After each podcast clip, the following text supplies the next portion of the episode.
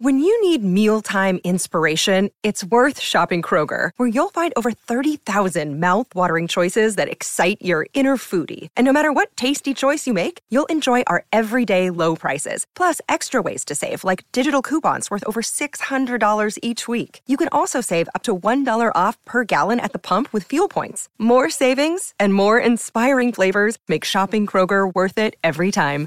Kroger, fresh for everyone. Fuel restrictions apply. Good risings. I'm Liz Earnshaw, and this is Hash It Out.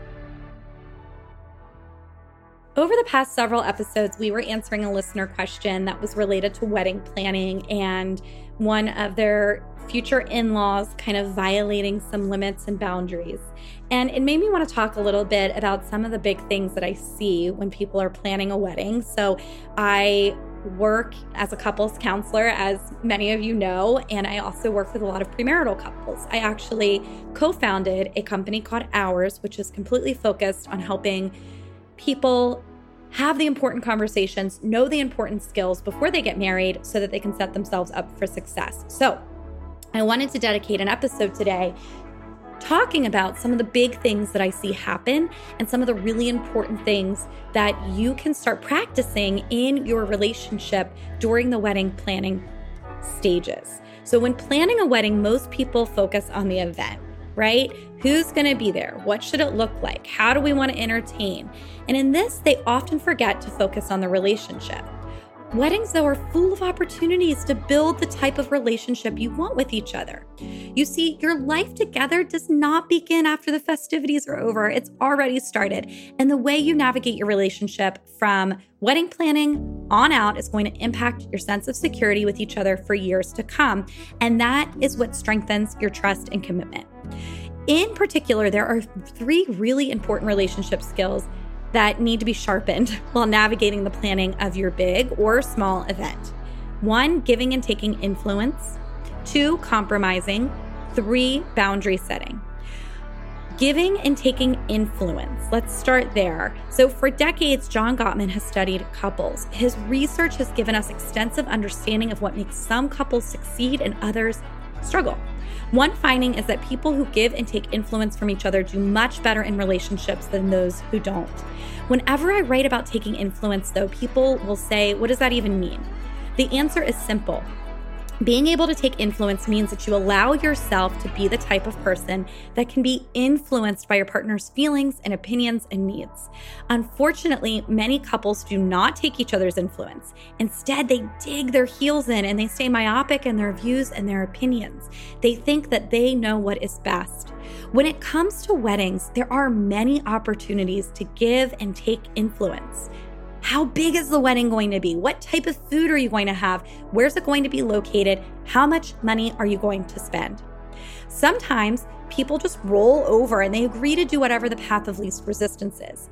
And sometimes that's okay. In reality, it's good to pick your battles. You don't always need to be influential. And sometimes you honestly don't care as much as the other person cares.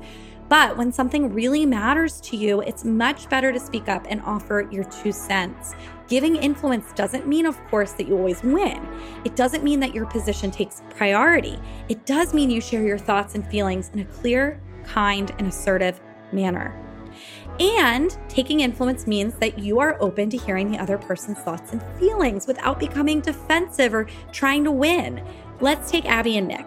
Abby really wants a big wedding of everyone that she's ever met and even slightly liked, whereas Nick wants a small, intimate wedding. The people who really matter, and that's it. Whenever Abby and Nick talk about the size of the wedding, they argue.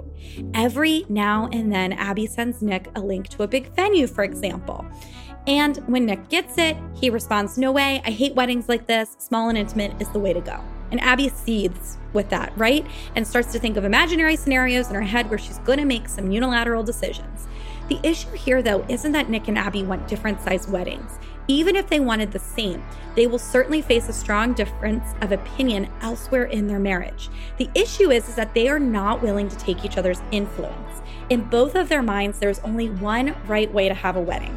For Abby, the right way is big, and for Nick, the right way is small. If I was working with Abby and Nick as their counselor, I would encourage them to move out of this binary. Either can and are right. They either can be and they are right, but instead, I would ask them to slow down on the problem solving and get curious about what matters most about their positions. I would offer that they explore what does it mean to have a big or a small wedding? Which feelings come up about that? What are they both worried about will happen if they don't get their way? So, if you're currently planning a wedding, I suggest you look at the places where you differ. You slow down and you ask these types of questions. If you're not planning a wedding, it's the same thing. In your relationship, you need to be able to slow down, see where you differ, and actually care about where the other person is coming from.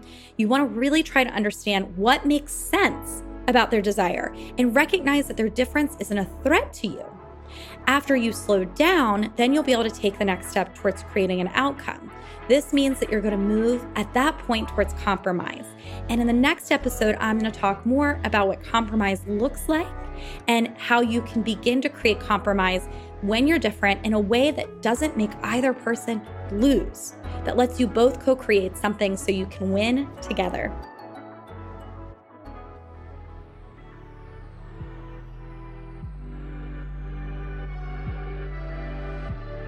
I'm Liz Earnshaw, the author of I Want This to Work.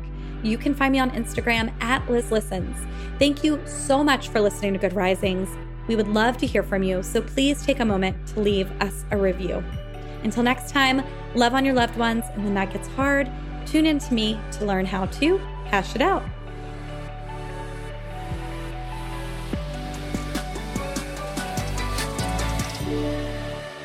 Good Risings is presented by Cavalry Audio.